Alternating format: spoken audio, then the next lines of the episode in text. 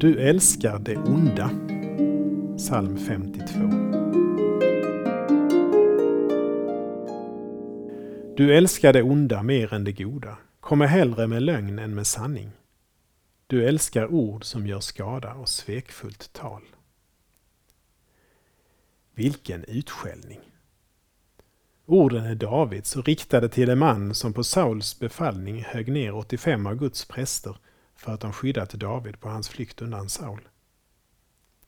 I det sammanhanget förstår vi kanske bättre skärpan i orden. Det finns människor som verkligen älskar det onda mer än det goda.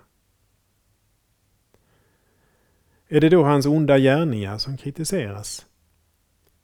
Nej, inte främst. Salmen fortsätter Där är en man som inte gjorde Gud till sitt värn. Han litade på sin rikedom. Han sökte skydd i vad han ägde. Grundfelet är att han satte sig själv i centrum, inte Gud. På samma sätt är den rättfärdige inte den som gör goda gärningar, utan den som litar på Guds godhet, nu och för evigt. Vi ber.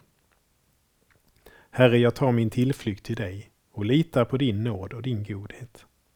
Stärk mig i kampen mot det onda i världen och i mitt eget liv. Amen.